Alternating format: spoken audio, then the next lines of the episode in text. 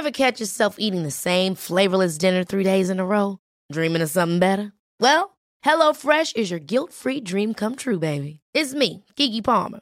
Let's wake up those taste buds with hot, juicy pecan crusted chicken or garlic butter shrimp scampi. Mm. Hello Fresh. Stop dreaming of all the delicious possibilities and dig in at HelloFresh.com. Let's get this dinner party started.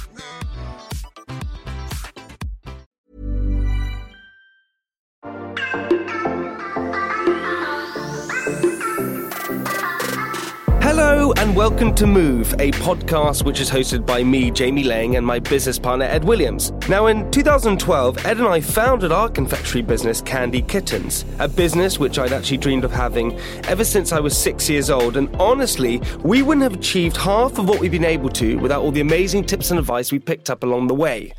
MOVE stands for Motivation, Opportunity, Vision, Entrepreneurship. And each episode of the podcast, we're bringing you the stories of founders, innovative thinkers, entrepreneurs, and winners who show us all what's possible with hard work and focus. So, whatever you're moving towards, we hope today's guests will open your eyes to what you can achieve. This is Move.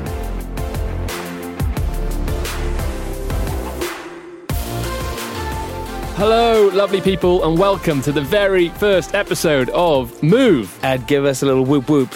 Whoop whoop. Oh, I'm so excited. We did it, buddy. We did we it. We did it. We're here. We finally made it. Uh, why don't you intro our first guest? With pleasure. So, what an awesome, awesome guest we've got to kick things off. None other than the absolutely amazing Jo Malone, CBE. Now, Jo is an incredible person. Uh, she grew up in a council house in Bexleyheath in Kent.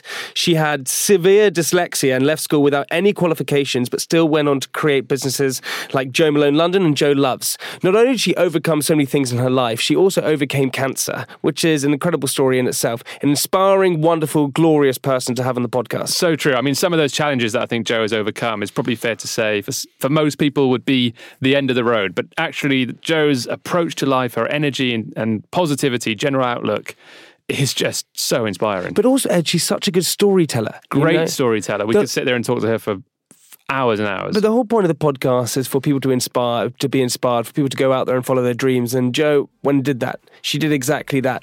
Um, I'm really excited about this. I'm so happy we're launching with Jo. Um, Ed, why don't you kick off the podcast? Ladies and gentlemen, Jo Malone, CBE on Move.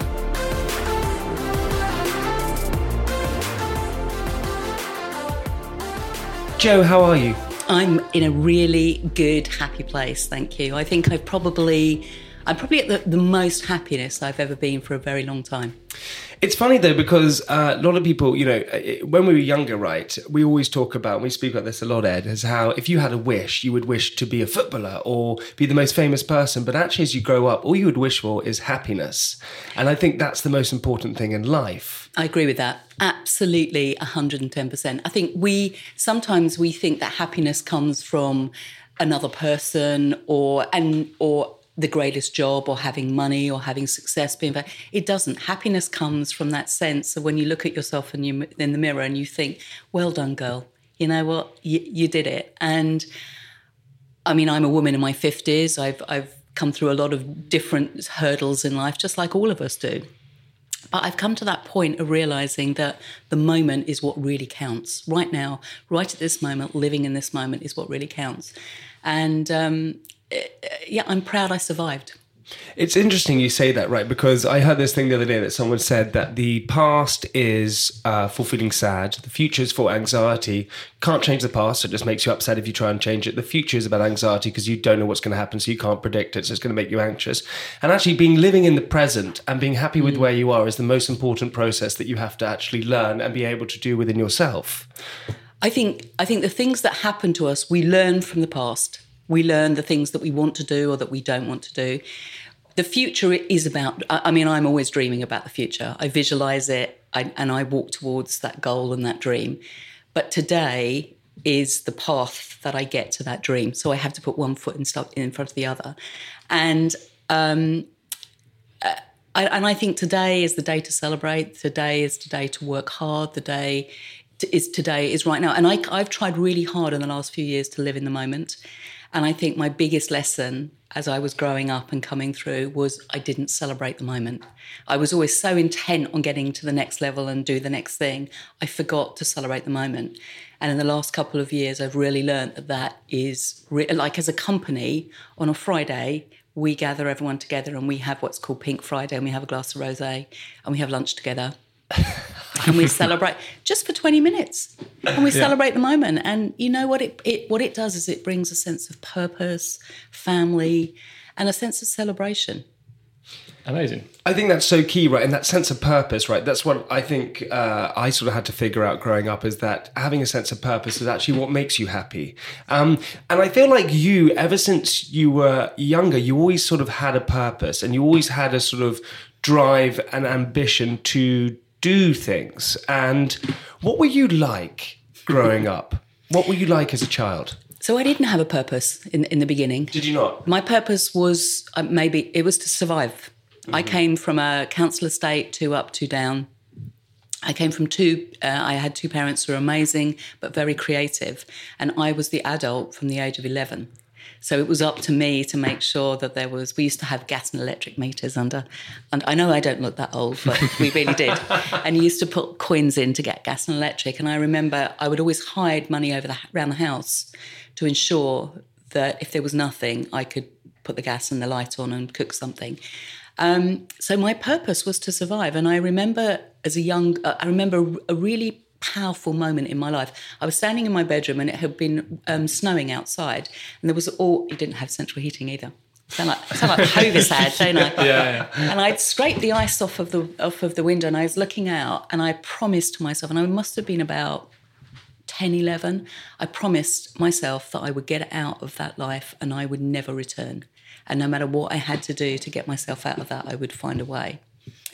And I, and I can remember that moment. And I often think back to that little girl and think, if you had known at that moment where you'd go on to, where so my purpose was Yeah. to get myself out of that situation. But it was interesting because, um, and you sort of been open about this. You know, your mum was a beautician, um, isn't, isn't that right? And your dad was an artist. Yes. And you grew up in this council estate, and as you said, your mum fell very sick, and your dad, uh, he was. You said he was a ga- Is that right? He was a, a gambler. gambler. and so you did. You had to become an adult from a very Yeah. young, uh, from a teenage age, which meant that you missed out on all of those years of growing up, having fun, developing as a child, and doing all those different adventures.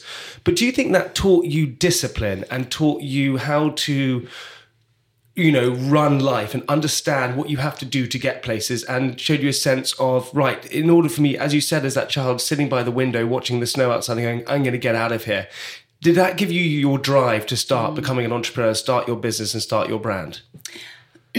Yes, I think I think th- one of the great things I believe in life is nothing is wasted. And it doesn't matter who we are and where we come from, eventually, eventually life will roll out and you'll see the purpose of it all. And I and you don't as a child, you don't choose, do you? I think as a young a little girl, I learned more in life what I didn't want than what I did want. Now, when you're a child, you just, you know, you imagine, you dream, and so your life is all about very positive things. Mine was slightly different, where I knew what I didn't want. So I kind of narrowed that down and thought, I don't want to gamble. I've never gambled in my life because I watched my father literally play poker and gamble away everything. But he was a he was a genius man as well. He was a brilliant artist and a magician, and I adored who he was. Um, and my mum was just she was hopeless with money. So I have never in my life been in debt.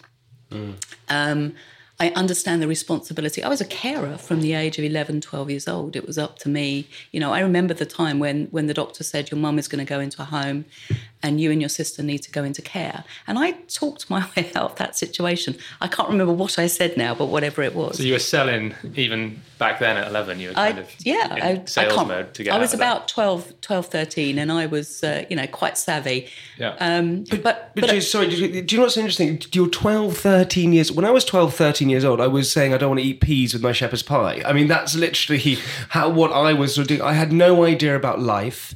I uh, had no idea, you know, I didn't know how to change my bed. You know, I was very kind of in a put into a place where everything was done for me and, uh, you know, incredibly privileged and all these kind of things. And being 12, 13, I consider that so young, but to have to take, take control of life, mm. that must be really hard.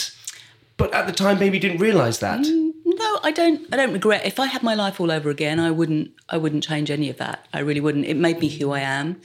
Um, and I had, and I've always found my glass has always been half full in my life, always, always. And I don't think there's anything wrong in being, I mean, the way I've raised my family is very similar to the way you've grown up. You know, I don't think there's anything wrong in that. You know, I love being a mum, I love making the bed and cooking Friday night dinner and Sunday lunch and all of those things. And I wouldn't want my son to grow up in the way that I did. But the reali- reality is, we are who we are. We're born into a family and a world, and we have to pick up. It's it is like a bit like a poker game when you think about mm-hmm. it. You're given us a, a round of cards, and it's up to you to play that round. And you can bluff your way through, or you know that you've got you know royal flush in your hand and all of that. So I played the cards that were given me, and I made the very best out of those. And I would I appreciated creativity. I think that's been a really big part of my life. Um, I appreciated it, my father, and I learned how to tell stories and sell. I knew how to sell something. I think that probably, and I think you do as well. you, without it, it doesn't matter where we come from. So the first thing I sold was paintings, and then I bought T-shirts and I did designs on them and I sold those. And I made face creams. I learned from my mom. I would watch, and um, what what no one realised when I was at school, I'm severely dyslexic. So they told me I was lazy and stupid.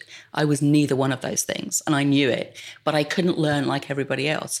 So I had to find my means of communication, my language, and and I found that when I sold something, something happened to me inside. I found purpose, that word again. I found I was motivated and I knew that it gave me the power to get out of the situation I was in.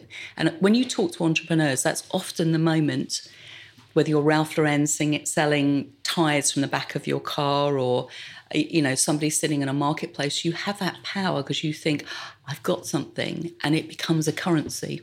And i think it's really interesting how overlooked that kind of sales power is. Um, for me it's very kind of uh, hits a chord i grew up around my dad my dad always had his own shop and and was the most amazing salesperson and still is. He still works in the shop today. And the buzz that you kind of see, he sells menswear. Oh. And the buzz that you see in his face and his mm. eyes light up when he's got that sale and he can see he's got someone is just the most amazing thing. And loads of people come to work for us at Candy Kittens and kind of almost there's a, a negative stigma attached to being a salesperson. I think it's kind of got that you think of salespeople, you think of sort of dodgy car salesmen and mm-hmm. estate mm-hmm. agents and everything. But Pushy. the power that has, mm. I think, is yeah, really the power of persuasion is quite important for an well, entrepreneur.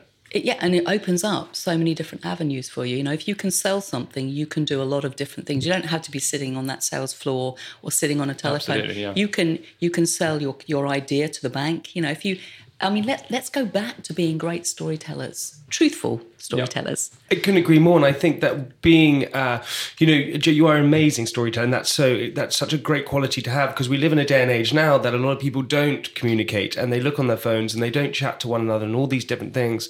And it's so interesting you said about dyslexia because I, I, exactly the same. I was told I was stupid, I wasn't clever, I was disruptive in school, all those different things.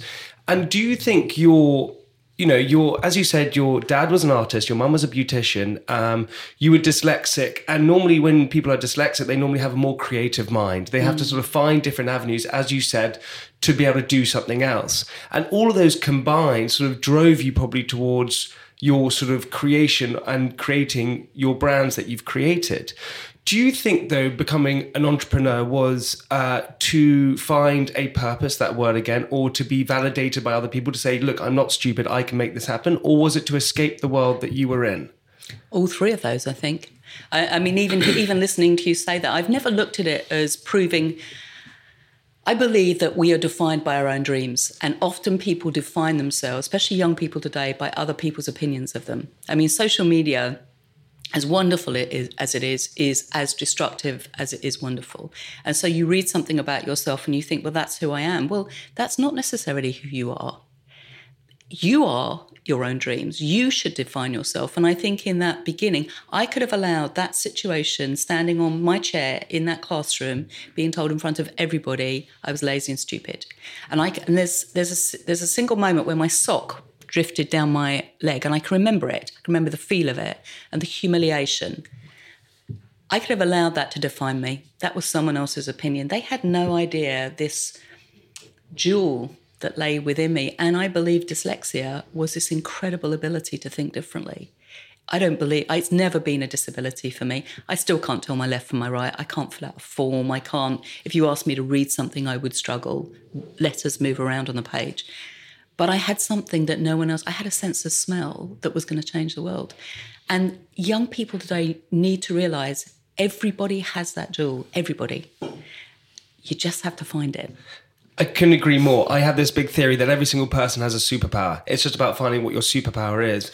And it's so true to a lot of the young people who'll be listening to this. Um, you know, they will be struggling in different areas and, and make sure that doesn't define you. Because uh, you, when you're in that situation, like you said, is you were that little girl with the sock falling down, you were humiliated in front of all of your class. That doesn't define you at all. But at the moment, you think it does. And that's sort of a sort of scary mm. moment. Mm. But you were then, so you grew up in this cancer state. You had uh, your mum and dad, your mum fell very ill. You then decided to go and follow your sense of smell, and you wanted to go and create these sort of bath oils and smells and fragrances and things like that. How did you even begin to do that? Because as we know very well, even in the current climate of you know education, no one teaches about being an entrepreneur. they teach you Latin and geography and geology, which I got a U in. Who cares about geology? At least you got a U. I didn't get anything. Who cares about geology? But you you saw something and you knew something. How did you get to that place, and how did you begin everything? Ever catch yourself eating the same flavorless dinner three days in a row, dreaming of something better? Well. HelloFresh is your guilt free dream come true, baby. It's me, Keke Palmer. Let's wake up those taste buds with hot, juicy pecan crusted chicken or garlic butter shrimp scampi. Mm. Hello Fresh. Stop dreaming of all the delicious possibilities and dig in at HelloFresh.com. Let's get this dinner party started. Hiring for your small business? If you're not looking for professionals on LinkedIn, you're looking in the wrong place. That's like looking for your car keys in a fish tank. LinkedIn helps you hire professionals you can't find anywhere else, even those who aren't actively searching for a new job but might be open to the perfect role. In a given month, over 70% of LinkedIn users don't even visit other leading job sites. So start looking in the right place. With LinkedIn, you can hire professionals like a professional. Post your free job on linkedin.com slash achieve today. So I started my first uh, skincare clinic and I was, I was my early 20s. I was newly married. I'd married Gary. Gary is a huge part of my success, by the way. Everyone always thinks it's me. It ne- it's never you on your own. It, he was a huge part of it. But anyway, that's a, that's a, another story. But I'd watched, because of my dyslexia, I watch and I mimic and I, my my memory is really good, really so careful, really good. uh, and I'd watched, and I had this ability to touch a, a, face cream. I mean, I'd made face creams from the age of seven years old. I knew the so I'd done chemistry, but and this is something it, that growing up with your mum yeah. and yeah, okay. And Madame Lubatti, so who taught my mum. Yeah, so we want she to was that. She that was an amazing, amazing woman, but she taught me how to touch something and smell. So she encouraged that sense of smell and I knew how to put things together. I, I'm, I'm not a perfumer. I'm not. I didn't do all the years of training, but I I my senses are all muddled. So I see color and I smell something, and uh, so I've used that ability to think differently to build something that changed the world. And bath oils. I, in the beginning, when I first created fragrance, I didn't have a spirit license, so I couldn't put it into alcohol. I did try with vodka one day, I remember, with a bottle. Um, and uh, so I could put it into oils and I could put it into lotions and I would sell them. And, and that, you know, that single moment. So I was running the skincare clinic and the clients that would come and they were the good and the great of the world. And they would, um, I'd give them a little bottle of bath oil to say thank you. And it was the moment that just. So rewind just a little bit there, Jo. You're, you set up your own skincare clinic. Yeah. How did you kind of go about that? Um, I had 10 clients to begin with because I'd grown up in that environment. So yeah. I knew, you know, i I knew how to massage. And that was I knew in London? How to, yes. I rented a tiny little apartment. We had just enough money for one month's rent, and the uh, the woman I was renting it from said, "No, I need three months and six months deposit." And I said, "Just, I just don't have it." And I managed to talk her around, and I said, "I give you my word, I'll never be late. And as soon as I have the money, I'll pay it." And I did, and I stayed there. In fact, I still own it today. I couldn't part with it. But we moved in. We had no money for furniture or curtains. It was just a massage bed, two uh, two boxes of plastic bottles, four plastic jugs, a saucepan, oils and fragrances, and about twelve clinic sheets. And that's how I started. Ten clients. It's just unbelievable. That's really. But did you have? I suppose when you were doing something that, did you have a vision? Because everyone always says, right, in life you need to have a destination. You work your way back from there. You know, you didn't. Did you have a destination? Did you know where you wanted to go, or was it just you just going right? I know I have the sense of smell. I know what I love and I'm interested in, and I'm just going to go with it. Or was it kind of just you had to find your feet as you went? No, I, I, I had no strategy or five year plan. I had a five minute plan probably, which was always to get to the end of the week and be able to pay the rent. I think because of my upbringing and my background, I was really scared of debt. So I never wanted to owe money to anybody. But what I did, do, what it's in the book, but um, I actually inherited my mother's debt, which was thousands and thousands of pounds, which I had to pay off at the same time. And and again, you know, sometimes people look at people who are successful and think oh, they've got it all, they had it so easy. I'm telling you, I didn't. But I honoured. I shook my hand and I said, I promise you. And it was £450 every single month, which is why we never had any money to put down as a deposit because I was paying off her debt. It was thirty thousand pounds. I mean, it was I was. That's 20 a huge amount back then. I mean, and, and It's a that's huge also, amount now. Yeah. it's a huge amount now for sure. But you know, even you know, you were in your twenties then, and so that was you know, and so, so it's it's it's a huge amount of money, like I said now. But also paying your rent, paying that, trying to start a business, trying to run everything else. and I never borrowed a penny.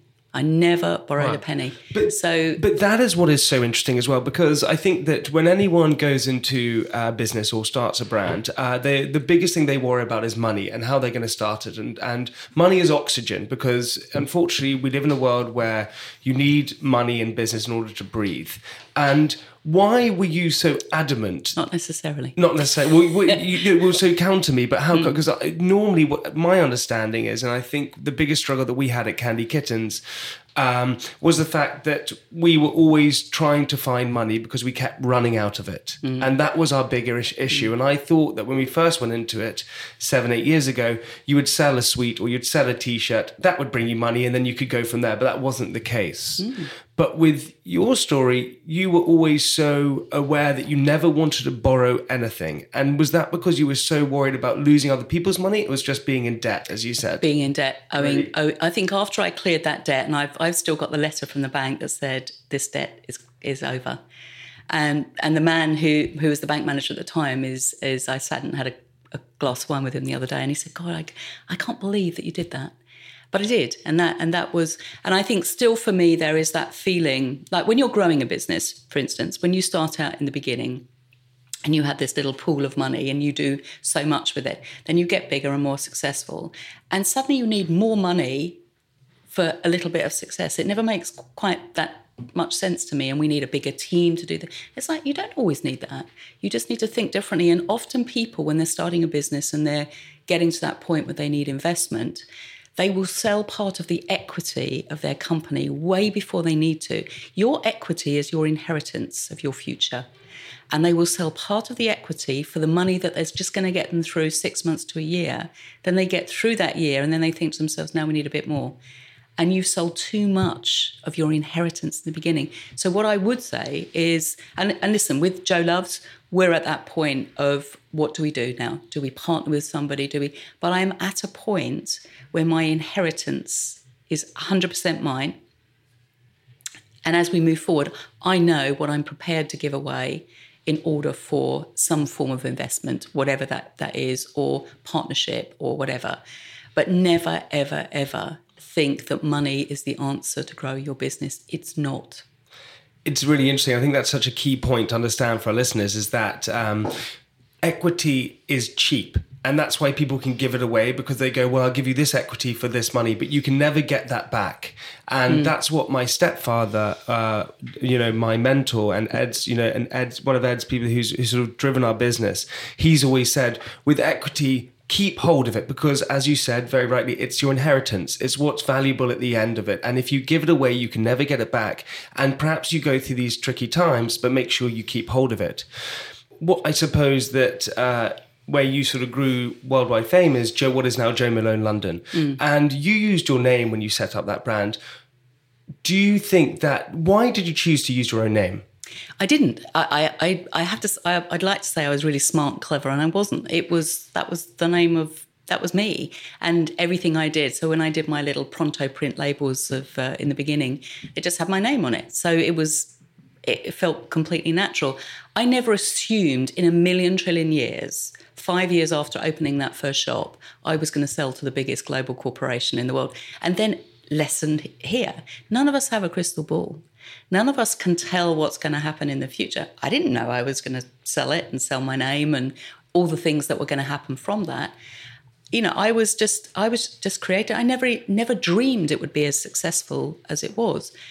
But this is such a lesson. When you do use your name with a brand, there you do have to think of the long term. Now, now I've come through it. I can hand back the wisdom of the things that I learned you do have to think, what if I sold my business one day? Because your name is part of that. So part of me will always belong to Estee Lauder, the brand that I built.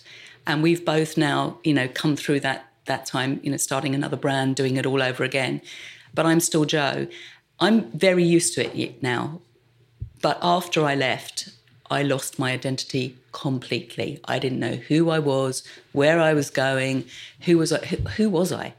And that is a, is a really thing. So if you attach your name to your brand, you have got to realize if you sell it or part of it, that person will own part of you forever. I think that's a really kind of important one because so many people, when they're starting out in the business, think, oh, that's the idea. I'm going to go and sell this. I'm going to make millions, and that's going to be me, and then I'll be happy. Going back to the kind of first point we talked about, but I've heard you talk before, Jo, about how you felt when you sold the business mm. and that kind of moment, and perhaps it isn't that kind of big pot of gold that everybody thinks about. Uh, no, no, when I sold the business, when, you know, I remember that day when I sold it, and uh, the first thing I thought was, "Oh, I can buy a double bed," because we were still sleeping on a piece of blue foam. Uh, it was happy. It was those five years when we were when I was working, and, and cancer. You know, when that curveball came into my life, that changed me. Obviously, I was 38 yep. years old, um, and then when I left the brand, that was the bit. So I handed in my notice. Everyone tried to talk me round. No, no, no, no. And I was, I was completely sure I was making the right decision.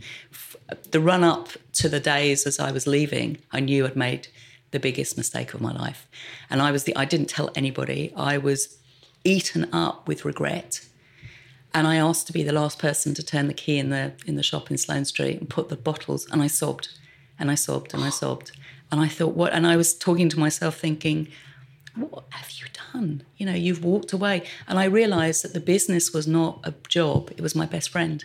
Mm-hmm. I'd spent day in, day out with this brand. And I walked away and I had five years of a lockout. And it was the most, um, that's where I suffered a terrible breakdown, anxiety. Mm-hmm. Um, I lost my purpose, I lost my personality. I thought I would never be Jo again. And I just didn't know who I was. Um, but do I regret the sale? No. I sold to a really great company who I love them and I love what I did. So I don't regret any of that. But I would sell my company very differently today if I was in the same shoes.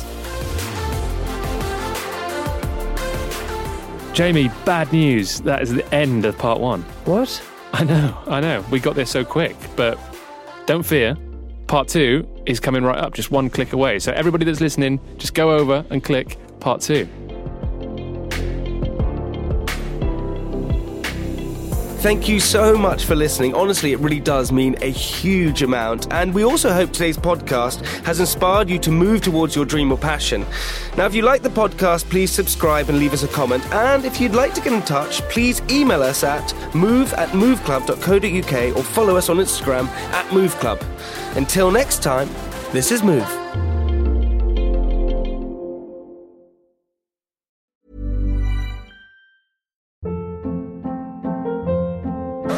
Hold up. What was that? Boring. No flavor. That was as bad as those leftovers you ate all week. Keke Palmer here, and it's time to say hello to something fresh and guilt-free. Hello Fresh. Jazz up dinner with pecan-crusted chicken or garlic butter shrimp scampi. Now that's music to my mouth. Hello Fresh. Let's get this dinner party started. Discover all the delicious possibilities at hellofresh.com.